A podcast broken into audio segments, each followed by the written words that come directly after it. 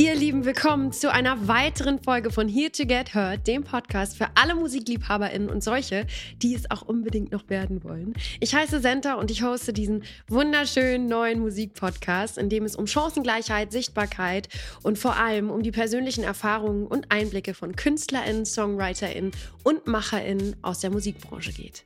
In unserer heutigen Folge haben wir eine echte Allrounderin aus der Musikbranche zu Gast. Sie ist Expertin für KI, künstliche Intelligenz, Artist Coach, Musikerin, Speakerin, Songwriterin und Initiatorin des Female Producer Preis und des Diana AI Contests. Zu ihren vielen Facetten wird sie uns gleich mehr erzählen.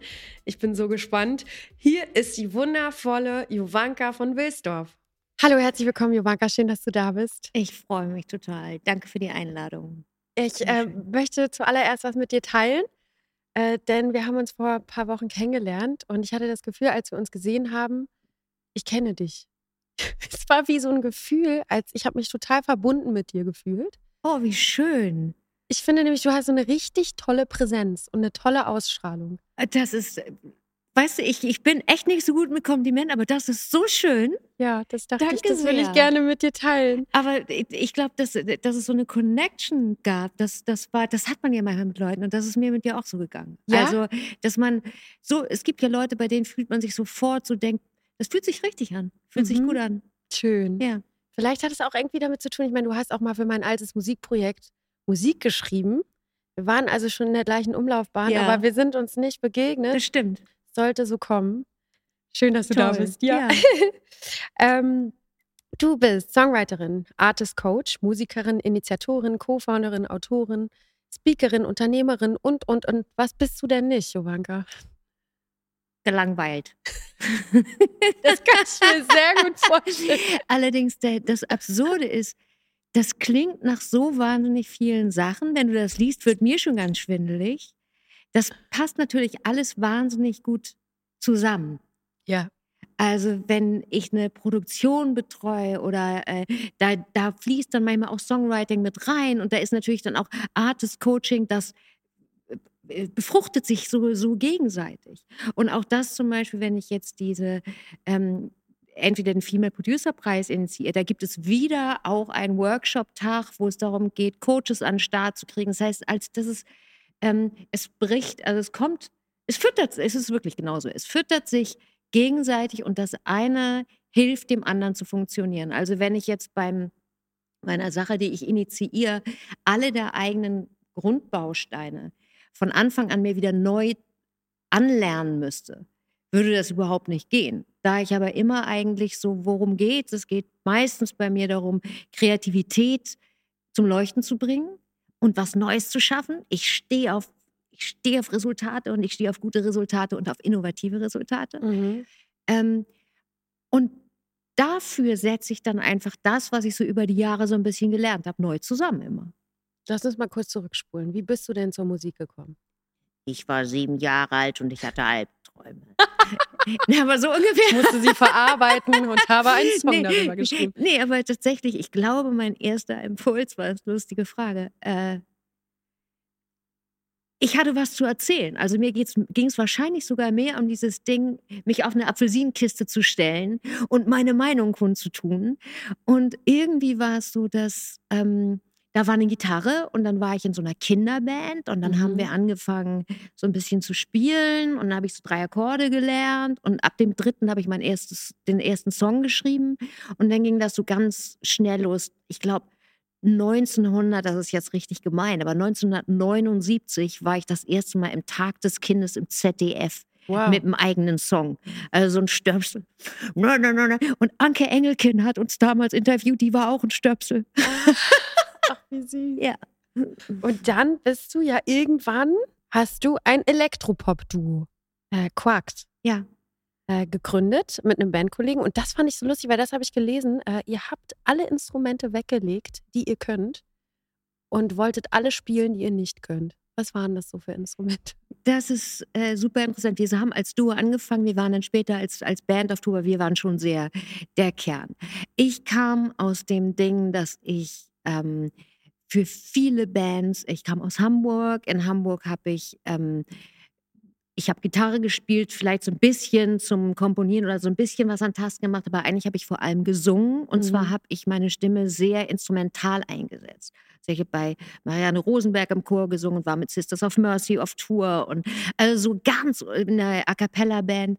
Ich habe aber meine Stimme total instrumentalisiert. Ich konnte klingen wie irgendwas und wusste nicht mehr, wie ich selber klinge. Ah, ja, okay, ja. Und mit dem Umzug nach Berlin war, also ich war auch, glaube ich, so ganz knapp an einer Hardcore-Depression, weil ich gar nicht mehr wusste, ich hatte all diese Energie, aber ich wusste nicht mehr, was ich bin eigentlich. Mhm. Und dann war die Idee, dann habe ich noch so ein großes Musikprojekt gemacht, auch mit bildenden Künstlern und so. Aber auch da habe ich wieder alles, was ich kann, irgendwie so nebeneinander gestellt. Und es hat kein, es hat beeindruckt, aber nicht mehr berührt. Und das hat mich dann auch nicht mehr berührt. Ich kann das gar nicht sagen. Ich hatte das Gefühl, ich habe mich so hinter so vielen Sachen versteckt, dass ich mich selbst nicht mehr gefunden habe. Mhm. Und dann war das aber auch die erste Quarksplatte dann tatsächlich. Was wir angefangen haben, ist mit diesen analogen Synthesizern. Mhm. Ich musste jeden Knopf erstmal lernen, dann haben wir die zusammengestöpselt. Und so, oh mein Gott, was passiert hier? Aha, Oszillatoren. Dann ähm, Modularsysteme. Dann das wieder zu verbinden mit Gitarren, aber eben nicht mit Akkorden, sondern mit einzelnen komischen Tönen, mit Riffs. Ich habe angefangen, komische Riffs durchzuspielen, rhythmisch und darüber frei zu singen. Und ich habe keinen Ton mehr gesungen, der nicht echt war. Das heißt, auf der ersten Platte habe ich ungefähr eine Range von einer Quarte, also drei, vier Töne oder so. Ähm, weil alles, was ich gesungen habe, wollte ich wirklich genau so meinen. Ganz unangestrengt. Auf der zweiten Platte merkt man auch so, habe ich mir schon so ein paar Töne dazugeholt und so. Ähm, das war wahnsinnig wichtig und das war richtig wie nochmal in die Musik geboren zu werden. Und ich habe Mhm. davor ja schon, weiß ich nicht, fünf oder zehn Jahre von Musik gelebt. Also ich habe nie was anderes gemacht. Ich habe irgendwie, äh, bei der Post will mich auch keiner. Ja, das stelle ich mir krass vor, diesen Prozess, ne? Also seine eigene Stimme, wenn du sagst, du wusstest nicht, wie klingt deine eigene Stimme und dann machst du das und dann probiert ihr alles aus. War das dann klar im Prozess, als du, als du, als ihr da diese Songs geschrieben habt und euch äh, experimentiert habt, das ist da der Klang deiner Stimme? Was, was war das für ein Gefühl? Ich glaube, dass ich vorher immer auf ganz, für mich war der, der Akt der Rebellion oder des Ausdrucks immer groß und laut. Mhm, mhm. Also mit Dreadlocks auf den Kopf gebunden und äh, über die Bühne gerannt mit einer Klobürste und habe jemanden aus dem Publikum in eine Goldfolie gewickelt und gefesselt und mit Schokoladenpudding mit der Klobürste gefüttert und gesungen Eat My Shit. Also es war richtig hart. Wow, wow. Krass. Unheimlich gute Musiker, aber es war immer laut und krass. Und ich habe klassischen Gesangsunterricht gehabt, das heißt, es war einfach viel. Und auch bei den Sirenen war ich dann halt so wieder so eine Verkleidung. Und das war für mich ganz wichtig, dieses Laute auch auszuprobieren. Und dann kommt man aber zu dem Punkt, wo immer dagegen ist auch nicht Freiheit so richtig. Und ich wusste gar nicht mehr, ich habe mich gar nicht mehr getraut, leise zu sein. Also für mich war laut sein und dagegen sein viel leichter.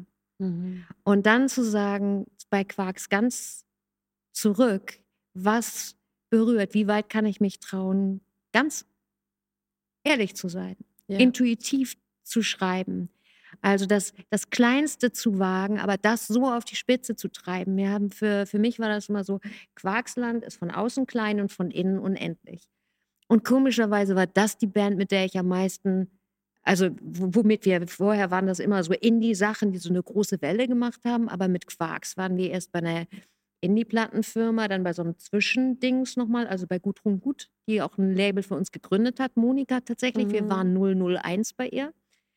Und dann ähm, hat Sony uns gesigned. Und wir waren in ganz Europa unterwegs. Und das mit dieser, mit diesem Puzzle-Spiel, Spielzeug. Ich habe dem Schlagzeuger auch erstmal alle möglichen Instrumente weggenommen. Es war mir alles viel zu laut und zu groß. Und dann habe ich so einen Sensor in Teddy eingebaut. Und dann musste er so statt einem Woodblock einen Teddy auf den Kopf hauen. Geil. Das ist lustig. Ich habe 100 Jahre nicht mehr darüber geredet. Ja, Ich habe jetzt gar nicht damit gerechnet, dass wir ich finde das total spannend. in da einsteigen. Warum nicht? Lustig, ja, finde ich, finde ich schön. Es war, ich erinnere mich quasi beim Sprechen. ähm, hast du in der Zeit auch schon Songs für andere geschrieben? Nee. Nee, nur für dich. Also für euch. Hm. Und ähm, was würdest du sagen, wie schreibst du einen guten Song? Erstmal war das unheimlich wichtig für mich, dass ich vorher so viele Sachen für mich aus meiner Sicht geschrieben habe. Ja. Es ist nur so, wenn man dann irgendwann fünf Platten gemacht hat, dann ist es so und alles aus meiner eigenen Perspektive. Erstmal dahin zu kommen, war so ein langer Weg. Ja.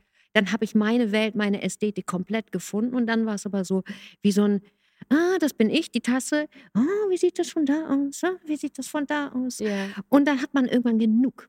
Und diese Sache für andere zu schreiben, ist nicht sich zu verstellen, sondern das ist wie, für mich ist das wie eine Schauspielerin Mhm. zu sein, die natürlich auch nicht immer sich selbst spielen will, sondern mal in einer Zombie-Movie, mal in einer romantischen Komödie. All diese Sachen, da fängt es Mhm. ja erst an, Spaß zu machen. Man sieht das ja auch bei guten Schauspielern und Schauspielerinnen, die haben ja trotzdem ihren eigenen Style. Mhm. Ne? Das, die haben ja auch trotzdem ihr, ihr Ding dabei, aber die sind am besten da drin, in diese Welten von anderen Leuten reinzugehen. Und im Grunde kommen wir da auch wieder zu der Sache mit diesem äh, Profiling oder Coachen. Mhm. Diese, diese Fähigkeit, so über Jahre, die ich gelernt habe, in Holodeck von Leuten reinzugehen, auch ohne darin verloren zu gehen. Und diese Welt von innen, also ich höre mir erstmal an, was die Leute mir zu sagen haben und gucke auch, welche Worte zum Beispiel in dem Mund schön klingen. Mhm. Es gibt Leute, die können zum Beispiel Scheiße singen, das ist in Ordnung. Und bei anderen ist das ganz furchtbar. Oder so Schmerz. Es Ja. gibt Leute, die können dieses Wort singen und bei anderen krempeln sich mir die Fingernägel hoch. Und zu gucken, was die Leute wirklich berührt, die Themen abzuholen, die essentiell sind und das aber in eine Struktur, in einen Song zu passen, der trotzdem resoniert, der das trotzdem rüberbringt. Resoniert auch mit, ich mag auch Erfolg, ich möchte, dass die Sachen dann auch auf den Punkt kommen. Ja. Und das Surrounding ist eine ganz interessante Sache. Wir haben mal ein Weihnachtsliedercamp gemacht. Und da haben wir tatsächlich vorher das Studio mit, und das war im Sommer, Hochsommer natürlich. Mhm. Ähm, und da haben wir das, so alles, was wir noch finden konnten, von zu Hause mitgebracht und Kekse hingestellt und so weiter und so fort, weil es hat was damit zu tun. Also so ein bisschen sich in etwas reinzufühlen, so wie auch, ich habe mal im Düsseldorfer Schauspieler ausgespielt und da auch die großen Schauspielerinnen, auch am Theater, die haben für ihre eigenen Rollen Requisiten mit in ihrer Garderobe. Mhm. Die haben oder legen besonderes Parfüm auf, das, das riecht kein anderer Mensch, aber die gehen damit in die Rolle rein. Und das ist hilfreich Ja. einfach. So wie man auch gemeinsam, bevor man anfängt, ein Stück für jemanden zu schreiben, man hört erstmal zusammen Musik an, weil wir sind halt dann doch Menschen und die Magic entsteht doch oft zwischen den Zeilen oder in der Energie zwischen Leuten. Total. Es gibt jetzt aber nicht so, dass du da sitzt und sagst, ich mache die Kerze an. Weil wenn ich die Kerze anmache, geht die Inspiration. Oder irgend sowas. Nee. Nee, gar nicht. Aber trotzdem diese Rituale, die was in Gang setzen, kenne ich gut. Und Ja. lustig, dass du das sagst mit der Kerze. Weil für mich ist das zum Beispiel so, ich fühle mich auf der Bühne ganz wohl Mhm. und ich fühle mich mit Freunden oder mit Leuten, die ich mag, ganz wohl.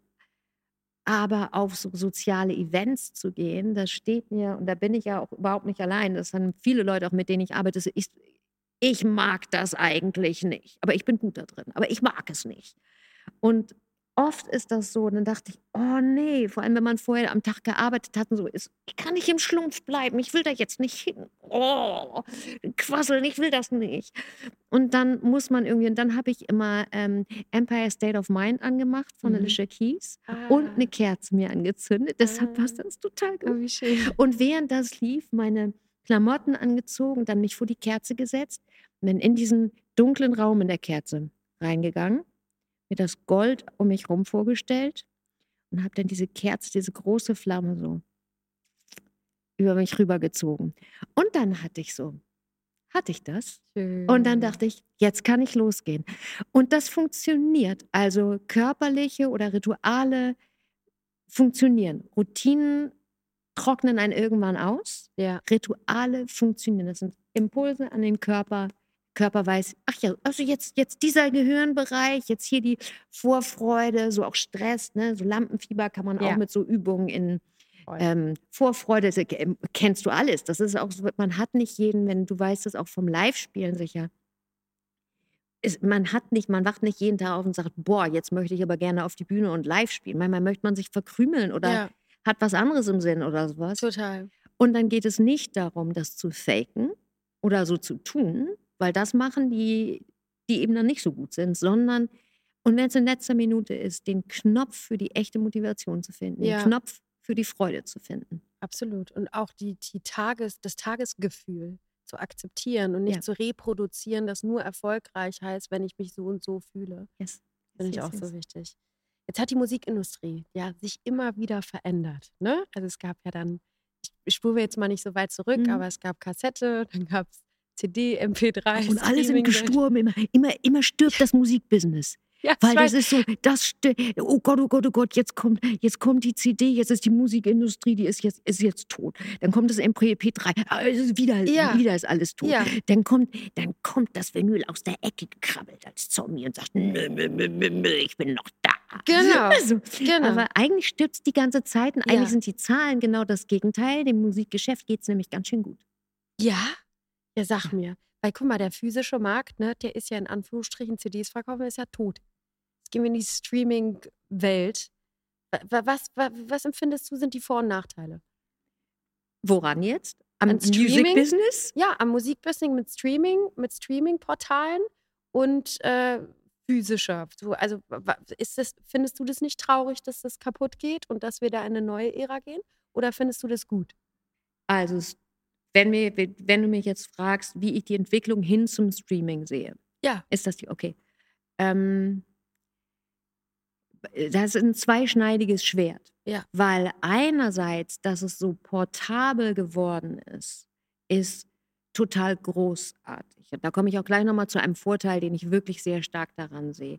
Was natürlich die Katastrophe ist, und da müssen wir gar nicht drüber reden, dass das nicht transparent ist, wie überhaupt die Sachen aufgesplittet sind. Ich arbeite mit keiner Musikerin, Musiker zusammen, die eigentlich weiß, die weiß nur, sie kriegt nichts, aber sie weiß eigentlich nicht, wo es bleibt. Ganz wenigen ist bekannt, dass die Major ja durchaus auch Anteile daran haben. Das ist, äh, diese ganzen Zahlen sind so, wie sehr das, wie, wie, wie wichtig das ist, dass man auf seine Masterrechte aufpasst. Das sind ganz neue Regeln, die gelernt werden müssen. Und für zum Beispiel Songwriter ist das Streaming eine Katastrophe. Mhm. Weil wenn du jetzt keine Single schreibst, also mit 100.000 Klicks oder Streams, kannst du dir zu viert eine Tasse Kaffee teilen. Und das ist leider nicht so richtig cool. Und wenn du dann noch zum Beispiel, ich habe eine Edition bei BMG, wenn du keine Edition hast, gibst du 40 Prozent von deinem Euro ab. Nochmal. Das heißt, dass natürlich auch dadurch wieder so eine, ein bisschen angstgetriebeneres oder funktionalisiertes Writing stattfindet. Weil auch wenn du auch zum Beispiel auf dem Camp bist und vorher beim Pitch wird gesagt, ähm, unbedingt authentisch sein und ja auch mal was anderes probieren. Die Songwriter sagen, hm, und gehen rein und wissen genau, wenn ich nicht bei 40 auf dem Baum bin, also wenn, wenn ich dann und diese und diese Regeln be, mhm. be wenn ich die Single nicht mache, wenn ich hier keinen Cut habe, wenn ich das dritte Mal zum Kämpfer und ich habe keinen Cut, werde ich vielleicht nicht mehr eingeladen. Wenn ich keine Single habe, kriege ich kein Geld oder wenig. Das ist, macht, ist nicht gerade der Kreativität zu, zuträglich. Ja. Und ich meine, Songwriting-Camps sind sowieso, für mich ist das eine tolle Sozialstudie und auch ein Test, weil ich habe vor sowas Angst. Deshalb ist es gut, das zu machen. Wenn ich damit finde ich es dann toll. Ich habe wahnsinnige Angst davor vorher. Ja. Ähm, trotzdem, Streaming ist, das ist ganz furchtbar. Die Zahlen sind furchtbar. Auch furchtbar ist, dass so ein bisschen die Wertschätzung verloren gegangen ist. Mhm. Also ich habe, ich hole mir eine Sache, vielleicht spare ich sogar auf eine Platte diese Platte, weil ich mich darauf gefreut habe, höre ich öfter und höre sie deshalb auch tiefer. Und Musik wird dadurch auch zu meiner Freundin und zu meinem Wegbegleiter. Während, wenn es immer im Hintergrund einfach mitläuft und überall ständig verfügbar ist, geht dieser tiefe Kontakt zu Musik. Also mir haben als Kind Songs auch mal das Leben gerettet. Mhm. Und das war aber, weil ich so verbunden war damit und weil man auch äh, Mixtapes gehört hat, bis die kaputt waren und dann wurden sie geklebt oder so. Ähm, Andererseits, und jetzt möchte ich das umdrehen, weil es gibt auch Vorteile. Der Vorteil ist, dass vorher mit den MP3s und mit den CDs ähm, eigentlich dieses haptische, dieses Schöne, was es gab beim Vinyl, auch schon abgenommen hat, dass es viel mehr so zur mhm. Flattermarke, zum Ramschtisch wurde. MP3s, auch äh, ähm, iTunes und dieser ganze Kram, war unheimlich unsexy und war vor allem so, dass es die Leute trainiert hat, du musst gar nichts bezahlen. Das ist einfach eine freie Ware. Niemand yeah. würde zum Bäcker gehen und sagen, ist, du, ist, ist gut für deine Exposure, gib mir mal den Kuchen her. So, äh, bei der Musik ist es sowieso, Musik ist doch ein Gut für alle. Ähm, Wie können wir das verändern? Was ja, jetzt, jetzt komme ich dahin. Was gut ist am Streaming, ist, dass es, das will ich kurz noch sagen, und dann gehen wir ja. nämlich, können wir da einfädeln, wie wir das verändern können, weil natürlich gibt es da Gerne. Wege. Ähm, was ich gemerkt habe, ist, dass dadurch, dass es billig ist, ist es nicht umsonst das Streamen, sondern die Leute haben wieder das Gefühl, ich, also natürlich kann ich mit Werbung das hören, aber wenn ich wirklich Interesse habe, werde ich wirklich so ein Abo zumindest abschließen. Und dadurch, dass du dir da drin wieder auch Playlists zusammenstellen kannst, kommt wieder sowas, dass man sich gegenseitig Playlists vorstellt, dass man auch neue Sachen kennenlernt und dass zum Beispiel sowas wie Neoklassik dadurch überhaupt so einen Markt bekommen hat. Ich hätte mir früher nie so eine Platte hätte ich mir einfach nicht gekauft. Jetzt ist es so, ich stolper über Nils Fram oder so oder Hauschka und höre das beim Arbeiten und denke plötzlich, das ist ja der Hammer. Und merke plötzlich, dass ich das zwei Stunden gehört habe und empfehle das auch weiter. Und das ist ein Space, der nur durch Stream möglich wird. Guter Punkt, ja. Und ich habe tatsächlich auch durch Empfehlungen unheimlich viele Sachen da schon entdeckt. Ich musste natürlich, du musst den Algorithmus auch ganz schön treten und triezen, damit der auch wirklich dir was Spannendes gibt. Aber es ist, das geht. Und es ist auch für Leute, die researchen. Du musst dir den ganzen Plastikscheiß nicht mehr kaufen, sondern du kannst ganz schnell Sachen finden. Ähm, das ist einfach, das ist nützlich. Ja, fühle ich. Wertschätzung. Wertschätzung. Das würde mich eigentlich auch von dir ja. interessieren, äh, weil das geht uns ja alle an. Also Total. alle, die wir in der Musik arbeiten und Musik sehr lieben und auch mit ja. Musik aufgewachsen bin. Wie ist das? Wie erlebst du das erstmal? Merkst du auch, dass so Wertschätzung runtergeht und wie gehst ja. du dem entgegen? Ja, ich merke das auch ähm, total. Und ich finde es halt schade, dass das dass Wertschätzung sollte auch auf monetärer Ebene da sein. Also man ballert so viel umsonst raus. Man teilt so viel nach außen. Merke aber auch, dass es natürlich so ist, dass man da jetzt steht und man verdient nicht mehr so viel mit der Musik. Ganzheitlicher denken. Okay, ja. wie baue ich mir das auf, um Geld zu verdienen? Mhm.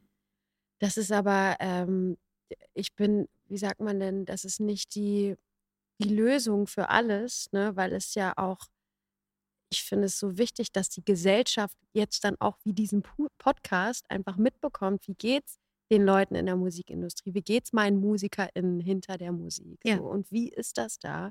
Weil es sollte sich was switchen und es sollte nicht die ganze Zeit umsonst sein, weil ja. es da man verliert an, an Motivation als Künstlerin und man Absolut. wird müde. Ja. Und ähm, ackert sich ein Arsch ab, mhm. ja, für, für nix. Mhm. So. Und das ist, das ist auf jeden Fall, in diesem Prozess befinde ich mich gerade. Und auf einmal versucht man wie ein Brandgedanke Marketing zu gucken, sich eine, seine Fan-Community zu holen und neu zu denken. Da gibt es ja ganz viele Portale mhm. auch. Wie kann man dann irgendwie, oder man gründet ein Unternehmen, was Centerhood heißt, ja, und macht andere Sachen in der mhm. Musikindustrie. Aber ich finde es trotzdem traurig. Also mich macht es trotzdem traurig. Es ist so, ich definiere ja. aber auch nicht mehr meinen eigenen Erfolg ja. über Klickzahlen oder sowas. Das war lange so. Das und ist aber super. Da das bist ist du einen hart. Riesenschritt gegangen. aber was das glaubst ist, du, das war ja. mit Krise und Zusammenbrechen und mit äh, absolute, auch so narzisstische Züge, die ich reproduziert habe, weil ich sie so kennengelernt habe. Ganzen Und man fängt auch an, sich zu bewerten über das, wie Total. andere einen bewerten, wird Ja. davon rutscht eine ganz komische Abhängigkeit. Ja. Und in dem Moment, wo du in ich versuche etwas, auch nur wenn es nur ein bisschen ist, recht zu machen, Total. gehst du ja weg von deinem Kern. Ja, voll. Das äh, verstehe ich total. Ich sehe das auch wie du, dass es Ja. total toll ist, dass man schnell sichtbar ist, ne? Auch unabhängiger ist auf der einen Seite, Mhm. ja. Alles teilen kann, ganz filterlos, ne? Mhm. Filterlos in Anführungsstrichen. Äh, aber auf der anderen Seite ist es auch ein, ist das auch dauerhaft für mich Techno-Musik. Auf so einer, auf so einem Level, wenn Weil man das die ganze Zeit will. boom, boom. Man ja, ackert, Ja. man ackert, so empfinde ich das. Aber Lieb, dass du fragst.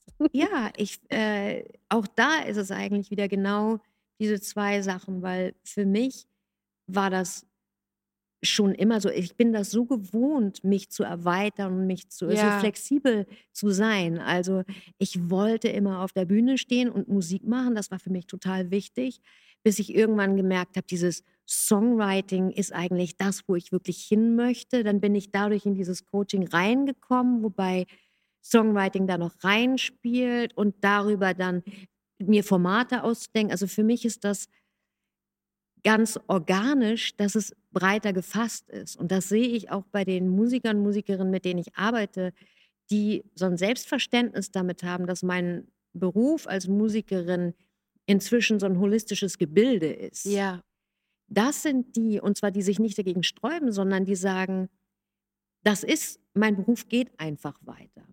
Das sind die auch, die Erfolg haben und auch die, die also äh, erfolgreich sind, weil die nicht so schnell ausbrennen auch und die auch zum Beispiel nicht so an diese Fördernadel geraten. So toll das ist, diese Förderung.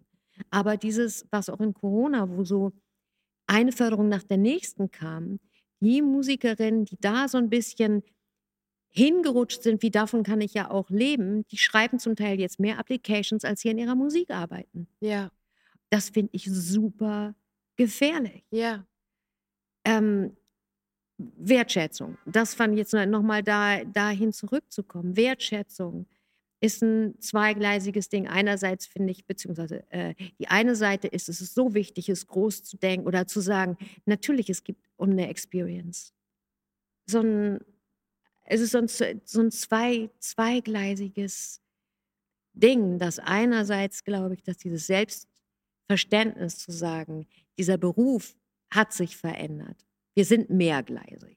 Ich erreiche mein Publikum anders als früher, die erreichen mich anders. Das gibt es auch viele Möglichkeiten drin. Es geht viel mehr um Storytelling und so weiter und so fort. Ich habe eine andere Art, auch andere Möglichkeiten, Dinge von mir zu geben.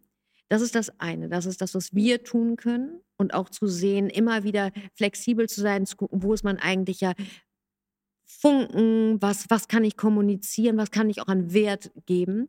Das andere ist, da kannst du noch so gut drin sein, weil auf der anderen Seite kein Respekt ist. Wenn du in einem Haufen, in einem Meer von Geräusch einfach nur versuchst, deine Stimme zu hören, deine eigene, oder auch jemanden zu erreichen, dann ist das furchtbar. Mhm. Und das muss man auch gar nicht schönreden. Und lustigerweise kommen wir jetzt zu einem Thema, wo ich eigentlich sehr auf der Pro-Seite bin, nämlich AI, Ja, lass uns darüber sprechen. ähm, wo viele von den Tools ja auch so sind, dass Leute jetzt davor gerade Angst haben und Ja. sagen, es nimmt mir einen Job weg und so weiter und so fort. Eigentlich ist da ein ähnlicher Punkt. AI heißt künstliche Intelligenz. Künstliche Intelligenz, KI oder artifizielle Ja. Intelligenz. Und da gibt es sehr viele Musiktools auch. Gibt es diese, wo man Press and Play machen kann, dann kriegt man was Fertiges ausgespuckt, aber ehrlich gesagt, das nützt auch nichts. Da gibt es ganz tolle auch schon, aber die kannst du vielleicht so als Hintergrund im Video nehmen. Dann gibt es aber auch welche, die sind richtig tolle Co-Autoren, Inspiratoren, Musen, quirky Dinger, wo seltsame Sounds rauskommen. Und man kann sie verbinden. Mhm. Und auch da kann man wieder mit diesem Mindset rangehen. So, was kann ich mit dir sonst noch machen? Was kann ich da auch noch? Im Grunde gehe ich jetzt mit diesen AI-Tools um, wie ich damals mit den Keyboards umgegangen bin bei mit den Synthesizern bei Quarks. also du siehst das als Kreativbooster. Absolut. Aber jetzt zurückzukommen zur, zur Angst und wo da auch die Beschränkung drin ist. Es geht natürlich um, es geht um unseren Ansatz damit, was wir damit machen. Ähm, aber wie war, genau, Aber warum glaubst du, haben die, haben SongwriterInnen, KünstlerInnen so Angst davor, mit, äh, mit KI zu arbeiten? Ich habe die Erfahrung nicht. Ich habe viele äh, getroffen, Ja. die wahrscheinlich es auch noch gar nicht ausprobiert haben, ne? Ah. Äh, und dann natürlich erstmal dagegen sind, so, ne? Ja. Oder gar nicht wissen, ja, es nimmt mir jetzt dann halt alles weg. Und äh, das wird ja dann meinen Job wegnehmen und so. Aber es gibt ja, äh, ich habe es auch noch nicht probiert, ne? Also wie kann man das eigentlich machen? Ähm, ich gebe da ungefähr, also ich so zweimal in der Woche oder so reise ich rum Ja. in Europa und spreche darüber und zeige oder mache so AI Playgrounds, wo ich Leute Ah. einlade, wirklich hands-on mit den Sachen zu arbeiten. Und der Witz ist, du kannst das ja auch hinterher blöd finden oder sagen, das Tool finde ich total beknackt, aber das Mhm. finde ich richtig super und die könnte ich wirklich mal was, damit könnte ich mal was probieren.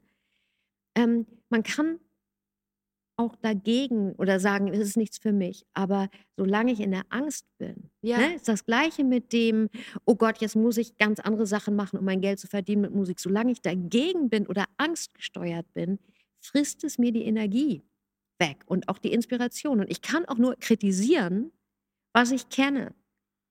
Und durch äh, so ein paar Projekte, in denen ich äh, aktiv arbeite, habe ich natürlich, ich rufe die Leute, ich rufe die CEOs direkt an oder schreibe denen halt und habe die dann am, äh, an der Leine und sage denen auch, was, was sie besser machen können oder was, warum ich das toll finde und warum ich hier aber bitte das nochmal so.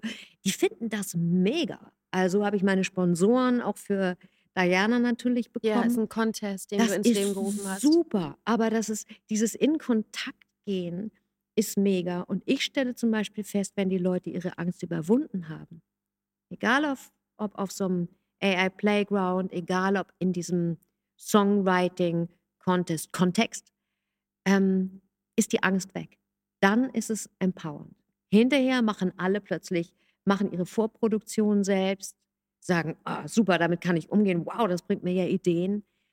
Ähm, und selbst wenn nicht, weißt du, selbst wenn da Ja. jemand rausgeht und sagt, ja, aber ehrlich, Lyrics, damit will ich nichts zu tun haben, das mache ich schön selber. Super. Aber trotzdem ist es nicht so, äh, in dem Moment, wo die Angst weg ist, kann ich das handeln. Kann mich dafür oder dagegen entscheiden. Jetzt kommt ein kleiner Spot.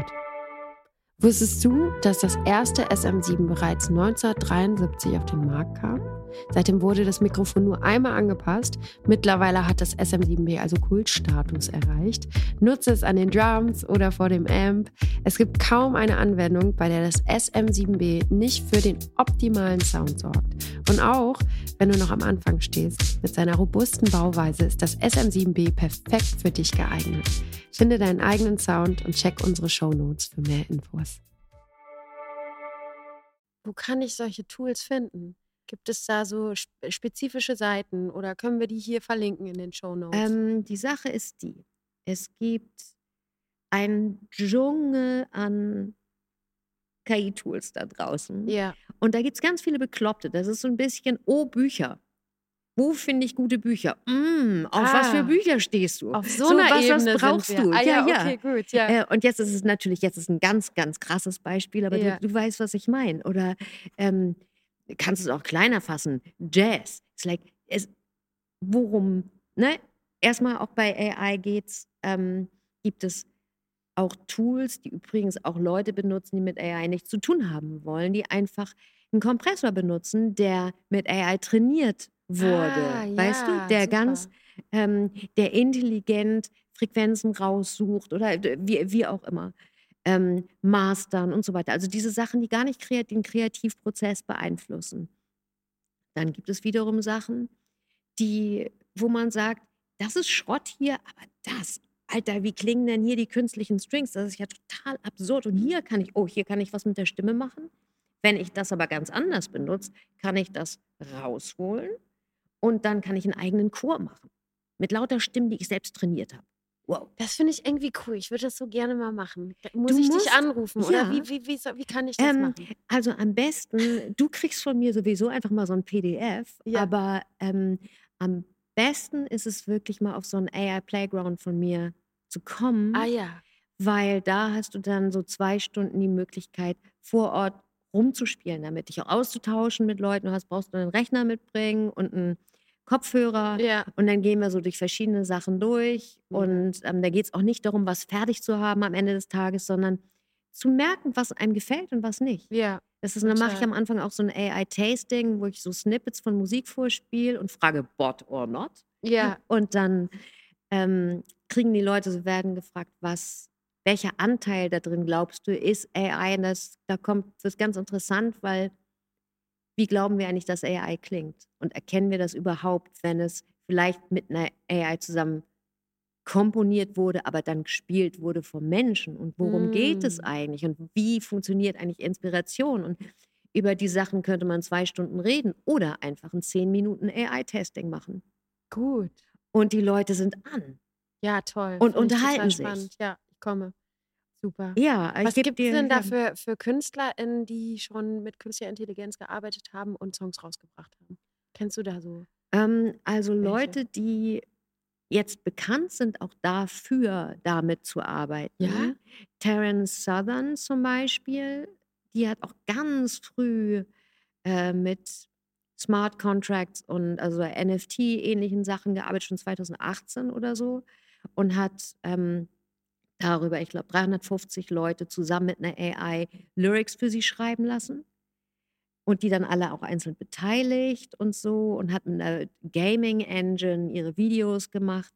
Das ist auch ganz gut, aber unterm Strich ist es einfach auch nur Popmusik. Die hat Mhm. trotzdem ganz viel probiert und es ist sehr schön, sehr wichtig auch, dass es das gegeben hat. Holly, äh, Holly Herndon ähm, hat einen ganzen Chor, die hat eine eigene mit ihrem Mann äh, Matt Dryhurst äh, eine eigene AI entwickelt und trainiert. Mhm. Die hat auch ein PhD in Sound und Akustik, äh, irgendwie sowas Wow. da. Ähm, und hat einen Chor gemacht. Und die nennen auch, die nennen das so ihre Tochter Spawn. Und das heißt, die gehen mit einem echten Chor und mit den Stimmen aus dieser AI auf Tour. Und dann gibt es, wie gesagt, ganz viele Leute, wo das nicht die Headline ist, sondern die arbeiten einfach damit, weil es ein Tool ist. Mhm. Und es ist, kann auch, wenn du ähm, mit ein paar von diesen Tools arbeitest, ist es, als hättest du einen, einen Co-Writer im Raum, dem du nicht auf die Füße treten kannst. Keine verletzten Gefühle. Wenn du sagst, es ist aber doof, ich will aber da lang. Wie super ist das denn? Auch gut. Ja, voll. Und am schönsten finde ich, wenn es mehr als ein Mensch sind, also ein, zwei oder drei Menschen im Raum und ein paar Tools. Weil diese Tools können auch dazu führen, dass du zum Beispiel aus einer anfänglichen Awkwardness oder Seltsamkeit rauskommst. Denkst, weil du hast, bald, worüber du lachen kannst. Du hast was, was erstmal Vorschläge reinwirft und so. Mhm. Das ist ganz gut. Wie siehst du die Zukunft der Musikindustrie? Der Industrie oder der Musik? Oh, beides. Großer Unterschied. Ja, sag mal. Ähm, ich glaube, und hier kommen wir auch wieder dahin mit der Gefahr von AI und Gefahr von Streaming. Da ist für mich nämlich die Parallele. Ganz toll. Du hast jetzt gerade mir den Faden wieder aufgenommen, den ich vorhin verloren hatte. Ähm, ich kann mir vorstellen, dass durch diese Überschwemmung, die passieren wird, es wird jetzt erstmal ganz viel mittelmäßige Musik, also noch mehr als vorher, über den Markt geschwemmt werden Mhm. weil es plötzlich sehr einfach und billig wird, sehr gute, funktionale Musik herzustellen. Die nicht unbedingt super berührend sein muss, wo man auch jetzt nicht in Tränen ausbricht, aber gut und funktioniert. Und meine Hoffnung ist, dass diese Überschwemmung dazu führt, dass man plötzlich, dass unsere- Antennen wieder ein bisschen schärfer werden und man denkt, oh, die sitzt da mit ihrem kleinen Keyboard und die singt und mir rührt es das Herz. Es bricht mir das Herz. Die singt so schön. Da steht jemand auf der Straße und spielt. Und ich höre das Brechen in der Stimme und ich merke, das ist eine Person, die mir was sagen möchte. Also die, die etwas zu sagen hat. Und nach Möglichkeit nicht nur mi, mi, mi, sondern die wirklich was zu sagen hat. Darauf, ich, weißt du, was ich, was ich meine? Mhm. Eine Überschwemmung kann auch dazu führen, dass wir hungrig werden und wach werden wieder für, für Schönheiten, auch unseren. Bedarf merken. Ja. Unseren Bedarf merken an echter Musik. Ich glaube, das nächste dicke Ding ist wieder Skill. Weil wenn alle alles können, dann ist es plötzlich, ey, und der kann echt Gitarre spielen. Wa? Und die kann on top auch noch, weißt du, was ich Mhm, meine? mhm. Das, ähm, es geht ja immer so nach dem auch, was rare ist, also was, ne, was man. Und es gibt so ein paar Sachen, die kannst du nicht so richtig faken, weil es auch viel schöner ist, das wirklich zu machen. Ja. Kann ja trotzdem in der Koop sein mit, mit Maschinen. Also MTV Unplugged ist ja nicht so, dass die jetzt ohne Strom auskommt, ne? Ja. Und die Zukunft der Musikindustrie? ähm, ja, hier äh, kann ich sagen, hier müsste ich Glückskeks spielen, Mhm. weil ich habe keine Ahnung. Ich bin immer wieder erstaunt. Wie gesagt, ne, sie sagen ja immer, sie sterben und dann tun sie es doch nicht. Und die kriegen das ja auch immer hin, sich so doch nochmal schnell die Schäfchen ins Trockene zu bringen. Also einerseits so, also AI ist totale Kacke. Oh nee, warte mal, hier können wir damit Geld verdienen. Machen wir mal eben. Mhm. Mhm. Also, ähm, die Industrie ist sowieso so ein Ghost-Wort. Was ist die Industrie? Also, die, wir reden ja von den Major-Firmen. Ähm, Ja. die werden sich halten und die werden sich verändern. Das sind Kolosse, die gelernt haben zu überleben, indem sie flexibel sind. Und es kann auch mal eine Zeit kommen, wo die sich total verschlanken, wo es viel, viel weniger Menschen gibt. Dann werden wieder Menschen dazukommen. Ich kann mir vorstellen, dass unheimlich viel auch da weg rationalisiert wird an Menschen, die da arbeiten, was zu äh, erstmal vielleicht auch zu noch einer größeren Angstkultur führt, was furchtbar wäre, weil die sind jetzt schon ganz schön angstgetrieben. Kein Wunder. Ähm, und dann kann ich mir vorstellen, dass die sich aber wieder Sachen erlauben, wieder um darauf zu kommen, was wieder Wertschätzung, dass die zum Beispiel richtig coole Scouts sich holen. Die rumgehen und sagen, wo sind die Leute, die richtig was können und einem richtig das Herz brechen. Mhm.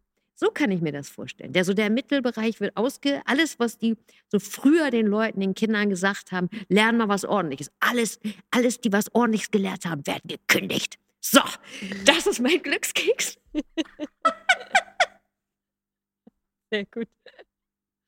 Bei all den Sachen, die du machst, Ivanka, was ist denn dein Motor?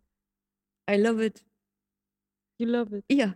This Ich, also, dieses, yes, äh, ich, nee, tatsächlich, weil man weiß nicht. Dass es gibt Leute, die haben das, dieses, ähm, ich mag kreieren. Und ich habe irgendwann halt genauso lieben gelernt, ähm, den Funken mit Leuten, in Leuten auszubuddeln. Wenn ich in ein Start-up gehe und ich sehe ganz viel Talent, wir strukturieren das zusammen und kriegen irgendwas auf den Punkt. Ich sehe das, sehe einen Seed, der so aufgeht. Ah, ich, ich liebe das, wenn, wenn, wenn ich mit einer Künstlerin arbeite und wir einen Weg finden, wie sie in ihre Kraft und ihre Schönheit und ihr zum Erfolg kommt, Mhm. plötzlich um die Welt fährt, genau ihre Nische gefunden hat und damit scheiß erfolgreich ist. Das ist für mich ganz toll, wenn ich mir eine, wenn ich eine Idee habe, mir was ausdenke und das funktioniert und das funktioniert im zweiten Jahr, es funktioniert im dritten Jahr und ich denke, das hat auch was gegeben. Toll. Es, das macht Das mich gibt echt froh. viel. Ja. Was steht bei dir jetzt an? Demnächst. Wir haben da schon so ein bisschen angetickst. Also ich Mhm. bin jetzt in Endvorbereitungen für den dritten Diana AI Song Contest. Der findet statt am 26. und 27. ist das Songcamp, weil das ist ein Award, wo niemand was komisch Frickliges einschickt, sondern ich habe zwölf Musiker, Musikerinnen, die werden vorher von der Jury ausgesucht, in einem Camp zusammen. Das heißt, die tue ich in Gruppen und die arbeiten dann für zwei Tage an Songs mit jeweils sieben AI-Tools. Und am Ende machen sie noch mit AI ein Video. Am nächsten Tag ist eine Award-Zeremonie mit einem Live-Act, mit ganz tollen so 3D-Mapping, Visuals. Ich mache die Moderation natürlich und die Videos werden vorgestellt. Es gibt schöne Preise. Toll. Und das, auch da geht es darum, Kreativität zu befördern, Angst wegzuschmelzen. Ähm, da bin ich in den Endvorbereitungen jetzt gerade. Das ist super viel, ist spannend. Wie, jedes Mal ist das spannend und ist jedes Mal viel. Und ich liebe das aber auch jedes Mal, weil es jetzt auch schon so kurz um die Ecke. Das mache ich. Ähm, ja, das ist das, was jetzt vor allem ansteht. Und ansonsten bin ich jetzt noch mal in Brüssel äh, macht da einen AI Playground nochmal in Duisburg nächstes Wochenende auf der BeatCon. Und dann noch ein paar andere Sachen. Und dann arbeite ich an der Produktion auf Gran Canaria im Dezember. Mm. Aber erstmal für mich ist jetzt das, worauf jetzt, ne? Wenn du fragst, wo geht's hin? Ja. Diana. Der Name, ganz kurz der Name. Stell Ja. dir den Namen vor. Mhm. Diana, jetzt drehst du des, den zweiten und den dritten Buchstaben um. Und dann hast du AI Mhm. und der Rest ist DNA. ah. Und das war die Idee, weil es geht um die Mischung. geil. Es geht nicht darum, dass Leute sagen, wie kann ich möglichst künstlerisch komisch klingen, sondern es geht darum, wie kann ich diese Tools spielerisch benutzen, dass sie mich kreativer machen. Sie sollen uns kreativer machen und nicht umgekehrt. Super, vielen, vielen Dank. Ich würde jetzt zum Schluss noch gerne eine Schnellfragerunde mit dir machen. Oh, ja. Hast du Lust? Ja. Äh, seit du neun bist, machst du Musik. Ja. Hattest du damals ein Vorbild? Ja. Wen denn? Ähm, mit neun oder zu, jedenfalls kurz nach Nina Hagen. Nina Hagen. Ja. Äh, persönliches Lieblingsgenre, gibt es sowas bei dir? Nee. Nee. Nee. ich Aktuell mag- vielleicht. Aktuell ähm, gerade? Pianomusik, wie du sagst? Nee. Ich mag immer noch unheimlich gerne Elektronik. Und zwar Mhm. aber auch da Elektronik. Ich stehe auf richtig gute Beats. Ich Mhm. bin auch so ein Sonic. Also ich mag das, wenn das geil klingt und minimal ist nicht so aufgeladen, so solche, solche Sachen, Mhm. sondern irgendwie minimal und ein bisschen edgy. Solche, solche Sachen mag ich ganz gerne. Und ich muss auch sagen, ich stehe im Moment neben diesen Sachen, die mich so auch berühren. Einfach Sefta Lisa finde ich super, was eher so Mhm. krass ist. Ähm, Taylor Swift. Was für eine verdammt gute Geschichtenerzählerin. Meine Güte. Folklore, dieses Folklore. Songwriting, flawless und mal endlich jemand, der auch melancholisch sein kann, ohne dabei gleich, ich bin böse, ich nehme Drogen, sondern quasi ein Mädchen von nebenan, grandios gut. Voll. Ja. Drei Werte, die es braucht in der Musikindustrie für dich. Werte, die es braucht, dass man sich selber treu ist und damit auch loyal seinen Mitmenschen Mhm. gegenüber. Loyal und also diese, diese Zuverlässigkeit. Ähm, und dass man sich immer wieder bewusst macht und auch fühlt, dass es eigentlich um Musik geht. Die erste Songzeile, die dir jetzt gerade einfällt. Fuck the pain away. Yes! Vielen Dank, Jomaka. Here we go. Es war sehr schön mit dir. Danke. Danke dir. Wow, das war so spannend. Ich weiß nicht, wie es dir geht, aber ich habe heute richtig viel gelernt und mitgenommen. Das Gespräch hätte ewig so weitergehen können. Ich hoffe sehr, dass es dir auch gefallen hat. Wenn du magst, gib gerne Feedback rein und empfehle uns weiter. Wir sehen uns nächste Woche, wenn es wieder heißt Here to Get Heard. Dies ist eine Produktion von Centerhood in der Zusammenarbeit mit Thomann supported by Shure.